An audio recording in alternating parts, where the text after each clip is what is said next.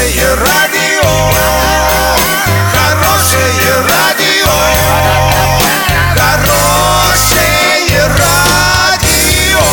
Радио Шансон.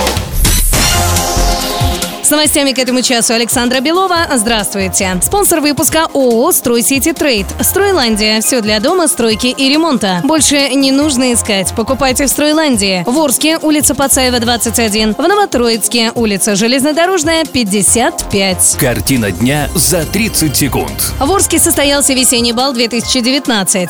Юрий Берг и ряд других экс-губернаторов встретились с Владимиром Путиным. Подробнее обо всем. Подробнее обо всем.